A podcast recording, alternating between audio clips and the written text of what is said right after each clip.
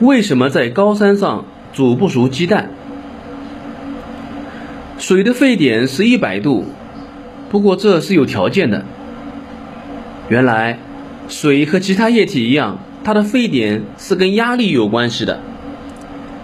压力大，沸点高；压力小，沸点就低。在一个大气压下，水的沸点为一百度。在高山上。随着山的高度的上升，大气压强逐渐减小，水的沸点也随之降低，所以在高山上，水不到一百度就沸腾了。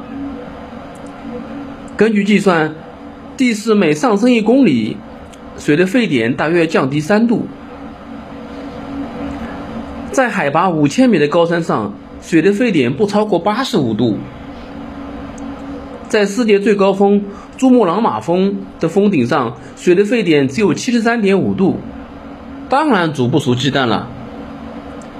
水的沸点为什么会随气压而变化呢？这可以用分子运动的观点来回答。水由液态以沸腾的方式变为气态，分子运动速度越来越快。外界气压大时，限制了这种运动速度的增加。要达到物态变化，必须多给一些能量，以提高物质分子运动的平均动能。这样就使沸点温度提高了。反之，当气压降低时，对水分子运动的限制放松了，物态变化所需要的平均动能减少了，所以沸点温度就降低了。